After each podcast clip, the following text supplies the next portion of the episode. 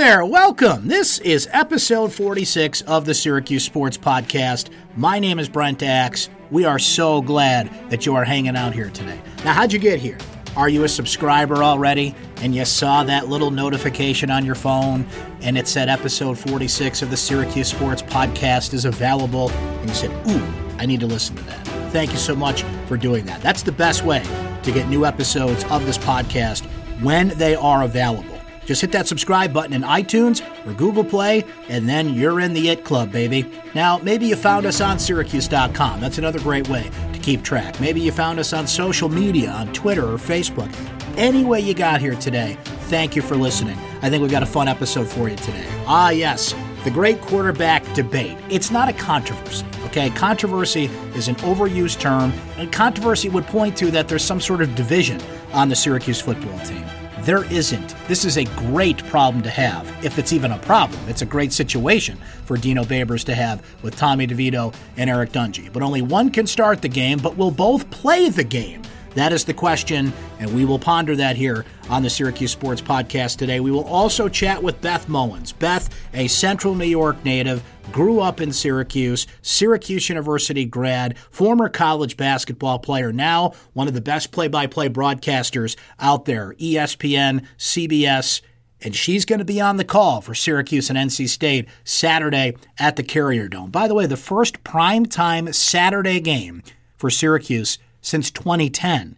And by the way, that was Connecticut, which shows you how far Connecticut football has fallen since then. And hey, Syracuse football may be on the way up a little bit here. So we will talk to Beth about broadcasting this game, about being a mentor for younger broadcasters, in particular female broadcasters that are trying to make their way in the play-by-play, reporting, and sports journalism world. We'll also talk to Beth about coming home to Syracuse, and she'll give us a little dinner tip as well. But first, yes, let us get to it, the great debate, Tommy DeVito, Eric Dungey. You know, the first thing is, the quarterback is just like any other position. We play four wide receivers. We play three tailbacks. We rotate 6 or 7 offensive linemen, 4 defensive ends. We need to play more linebackers. But, I understand the whole thing, but the really cool thing is our guys, all we care about is getting our 6th win. We should be talking about being 2-2 in the ACC. We should talk about we're right on the verge of doing something that hasn't been done in quite a while around here, and we really don't care out of our 107 sons who gets the credit. It's a family thing. We're going to handle it and go about our business. We're 1-0 in the second part of our season, and we're trying really hard to be 2-0. The fact is, Dino is in a great spot here.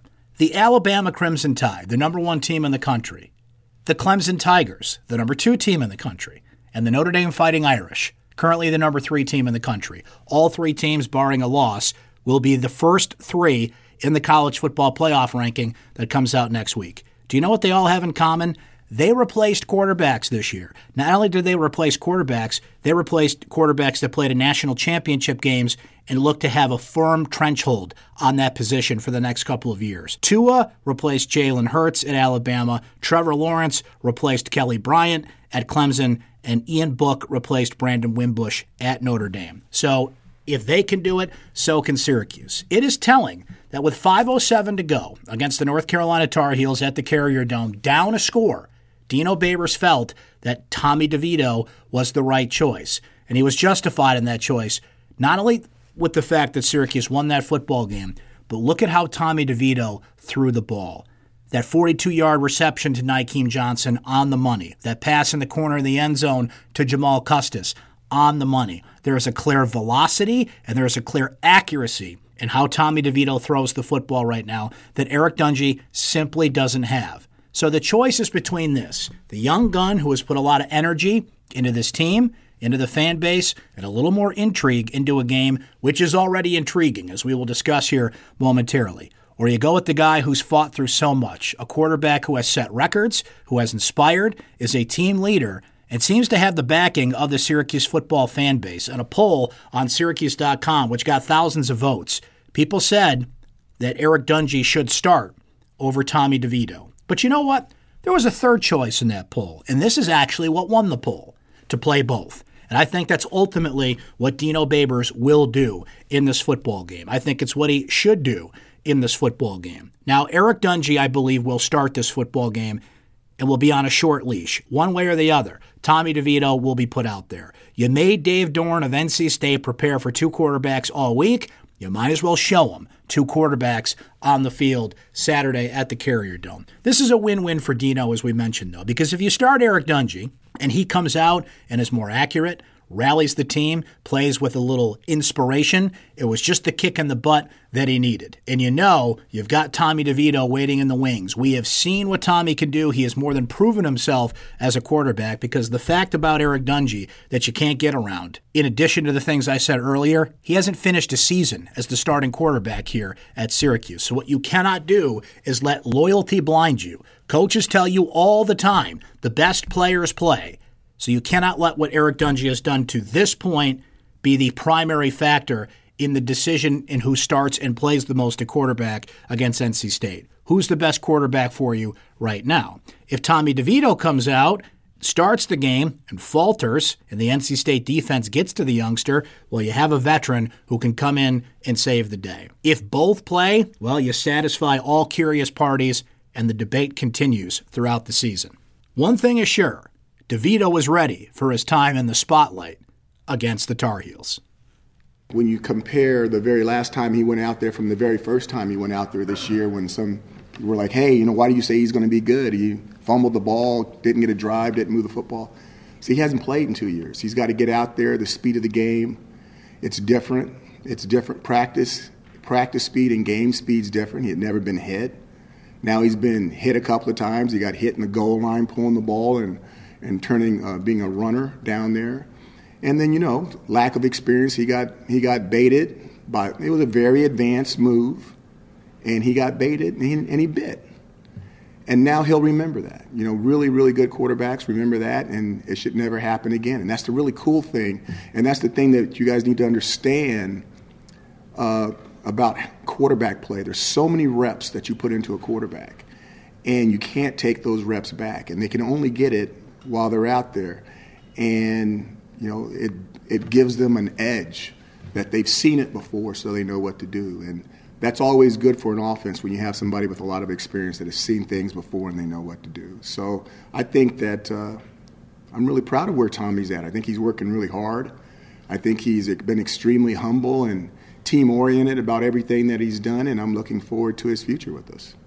So don't call it a quarterback controversy. Call it a quarterback discussion. Call it a quarterback debate. Call it a quarterback whatever you want. The fact is that Syracuse has two quarterbacks, like Alabama, Clemson, Notre Dame, Georgia, and other programs I can mention here. It is a sign of the building depth that Dino Babers has, not only at that position, but several positions. Look at Mellon Wanfu.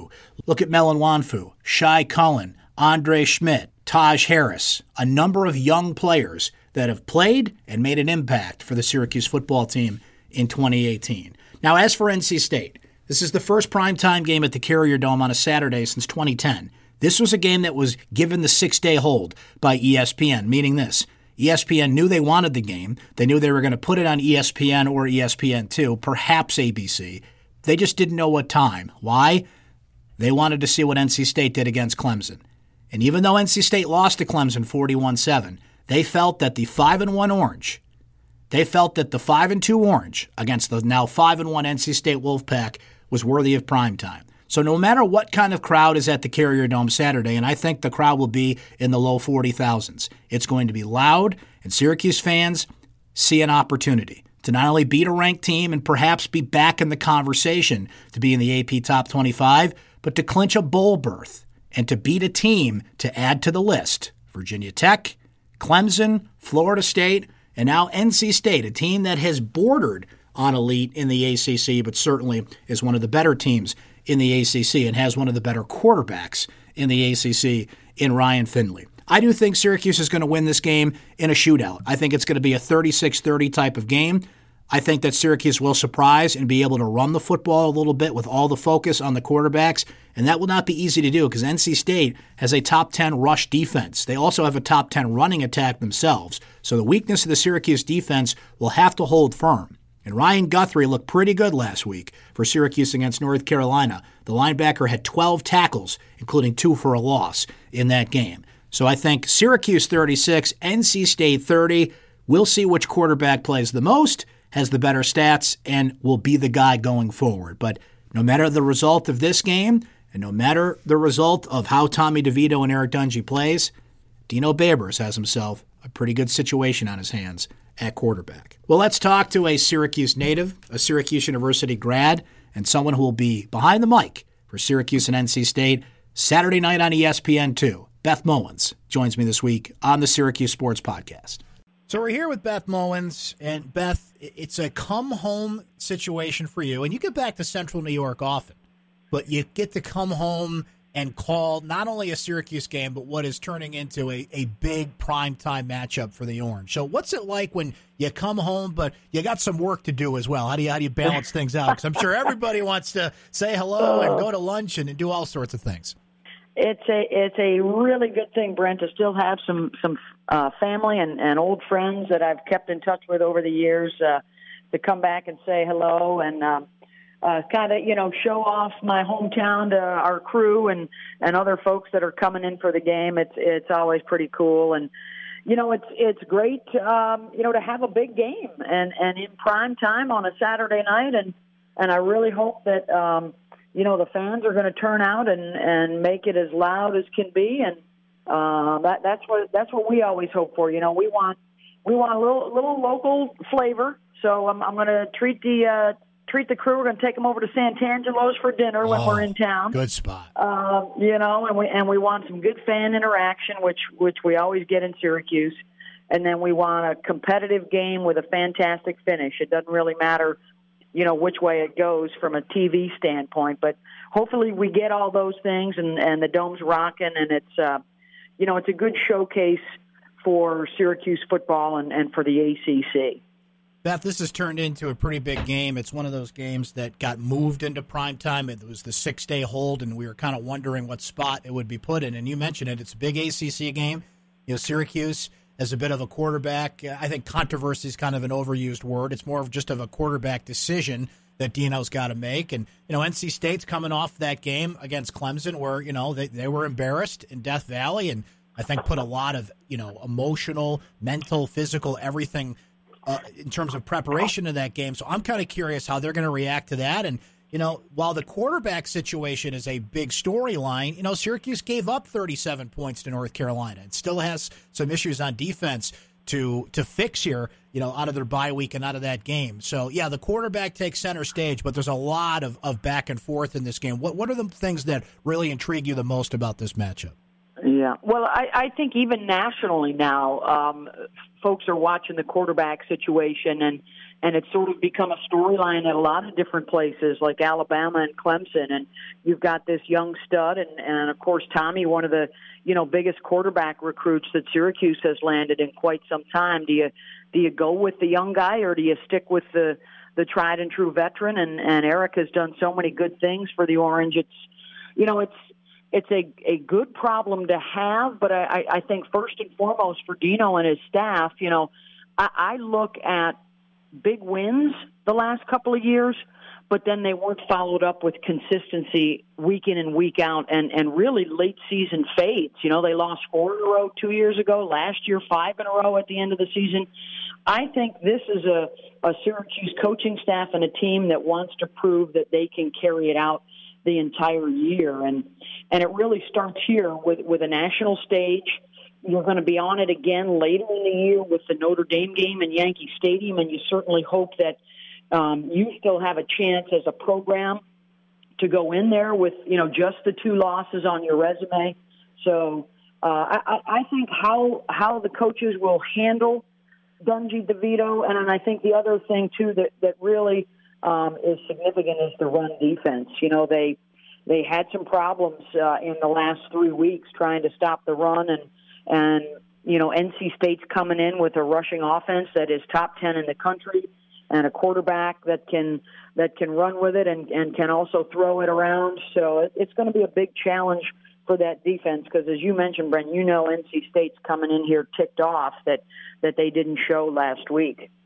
Beth, when you travel the country and get to do the different games that you do, and it just kind of comes up in conversation that you're either from Syracuse went to Syracuse, and it turns to football.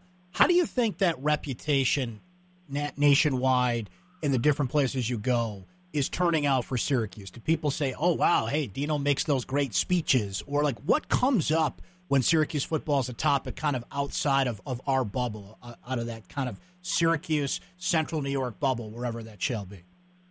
You know, I think first and foremost, you're absolutely right, Brent. It's those post-game speeches that everybody thinks of right away. And the up-tempo offense. And, you know, you've got a lot of coaches around the country that are trying to run that and establish that, and can that last through the long haul? And I think you have fans that are a little bit older that remember, you know, the heyday of Syracuse football when this was a perennial top 15 program and was, winning Big East championships and hanging right in there with some of the true powers. And I think there is almost an anticipation that it is a program that can get back to that. I think a lot of people around the country look now at the ACC after Clemson as being pretty wide open. Who can jump in there and establish themselves as, you know, the second and third best team, and Syracuse has already proven that they can compete and hang right in there and even beat Clemson. So I think the rest of the country looks at it as a program on the cusp right now, and a lot, I think, depends on the stretch run here and a couple of high-profile games still on the schedule. And I think that's what makes the quarterback situation so intriguing. Do you hand the keys over right now to the young guy who could set you up with one of the top quarterbacks in the league for the next 3 years? Beth, you've been doing a lot of college football games, certainly been doing a lot of NFL football games as well, going back and forth between that. And, you know, football right now is really intriguing in the sense of, you know, some of the top teams we knew would be there. You know, the NFL's got, you know, the Rams and the Chiefs, and, you know, then you've got like the Bills and Arizona and, you know, the teams at the bottom. So when you go back and forth between college football and the NFL, and, you know, certainly individual matchups provide their own storylines, but, you know, what do you think is kind of the general sense of how each of those sports are? Because to me, college football is just every week you just don't know. And I vote in the AP Top 25, and I sit down every Sunday morning, and it's like putting a puzzle together. Whereas it seems like the NFL, while there's parity, it goes more according to script in a way, if that makes any sense. Do you find that, or what's your sense when you kind of go back and forth between the two sports right now?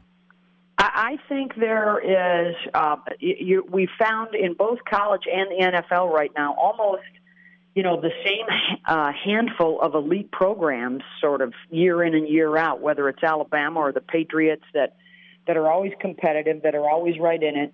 You have, you know, what seems to be a lot of the same teams year in and year out at the bottom. And then sort of this, the way the NFL, you know, does their scheduling really provides an opportunity for teams to get right back in the mixer in a hurry. And I think that's probably one of the big differences with the NFL, that you really can't have anybody knock off anybody on a Sunday afternoon. I think the college game still obviously has the atmosphere. There's nothing quite like a Saturday afternoon on a campus, you know, especially when all the tailgaters are out and, you know, they have that cool, crisp air. So that, I think, probably has the advantage on a Saturday. But it's been great, even roaming around the NFL. You know, I had a chance to do the Lions game this year, and you know, the first thing you do when you see Coach Pasqualoni, who is the coordinator there for Matt Patricia, and you start talking about Syracuse, and you start talking about upstate New York, and it was a lot of fun being able to cover the Lions, and I'm happy to see that they've kind of found their footing and you know, have figured some things out. So. It's been great to go back and forth, and I think you have a definite advantage when you move on to do NFL games from having covered a lot of those guys in college. It's a big help. Beth, how do you see your role here in 2018 and going into 2019 and where we stand as kind of a mentor for young broadcasters, both male and female? But certainly there's a lot of female play-by-play, female analysts, female sports broadcasters in general that look up to you and say, hey, I want to do what she does. How have you seen that role grow as a mentor, and is it something you embrace? You know, it's something, Brent, I'm really proud of, and have come to really embrace it since that first Monday Night Football game a couple of years ago. You know, I knew it was a big deal to a lot of other people. You're not really sure just how big until it happens and it plays out, and you get responses from your peers and responses from a lot of younger women. I'm thrilled to see so many more women getting opportunities to follow the play-by-play dreams. And I think what we're seeing in general for everybody and a lot of these young men and women at Newhouse is new opportunities as this business continues to change, and all the chances you have, even while you're still at Syracuse, to be a blogger, to be streaming your own video and your own content. There are so many great opportunities now to really get out there and make a name for yourself and keep adapting to the changing scenery. You know, it's good to see an old-timer like me, Brent, still being able to have a positive impact and to, you know, to share advice or life lessons with some of the younger folks coming up. It's experience, Beth. It's not old-timer. It's experience, right? You gotta label it properly, but absolutely, there you go. Absolutely. Now, amongst those others in the experience club, I will call it, but you know, you just brought it up. Students today can just jump right in and be on the air or do their own web stream or get on YouTube. Like, you're doing it as you're learning. You know, you and I, when we were in college, didn't really have that benefit. We had to do it in a college atmosphere and find a way to do it professionally or commercially. Is there something, a connective thread, that when you talk to fellow SU alums, that it really comes down to, you say, I'm glad we got to do this that helped us go along the way? Is it just the student experience on radio and television and actually doing games? Like, what's the connective thread for all these SU alums that are out there that maybe you guys talk about when you get together and say, man, this is what really helped me along the way? Yeah, I think a lot of it goes back to, you know, the foundation that you get at Syracuse, and it really starts with the writing and the presentation skills that you learn at an early age, and from watching and talking to so many of the Syracuse alums that come through. I think the common thread really is sort of the professionalism and the old school way of doing things. Be prepared and get a ton of reps and do the work. And that's really the thing, I think, that sets apart all the Newhouse people that I come across year in and year out. And it's that base of learning how to write and learning the language and the proper use of the language and things like tone and continuity in your voice. All those little things that you learn at Syracuse that lay that foundation for you to go out and be confident in whatever your entry-level position is into this profession. Beth, you have a colleague and a fellow SU alum, and I know somebody that you know well who is going to be honored at Syracuse, and just next week, as a matter of fact, with the Marty Glickman Award, and that's Ian Eagle, yes, who's one of the great play-by-play performers in any sport, really ever, to be honest with you. I mean, I'll shower some praise on him there because he deserves it. Another in a long line of great broadcasters being honored, not only with that award, but that have stood out with Newhouse. You know, what has been his influence? What is it about Ian Eagle that really makes him a special broadcaster? Oh, boy. You know, I'm excited. I'll be back in town for that. I'll be in Syracuse a couple times here in the next few weeks. And, excellent. And that's because of the respect that I have for that award. I'm actually looking at it right now in my home office here. And to have Ian join our group is really cool, because you know, you have people in this business that are, no matter what, they're nice, and they'll talk to you and share advice or share stories with you, and just Ian's that guy that is the total professional, and everybody likes his work and appreciates his work, but also likes to just sit down and chat with him and just sort of draw out of him you know, whatever information we can from the stories that he has to tell. He's really seen it all and covered it all over the course of his career. And so I'm really looking forward to seeing him and you know, sharing that moment with him. He's one of the best ever that we've turned out at Syracuse.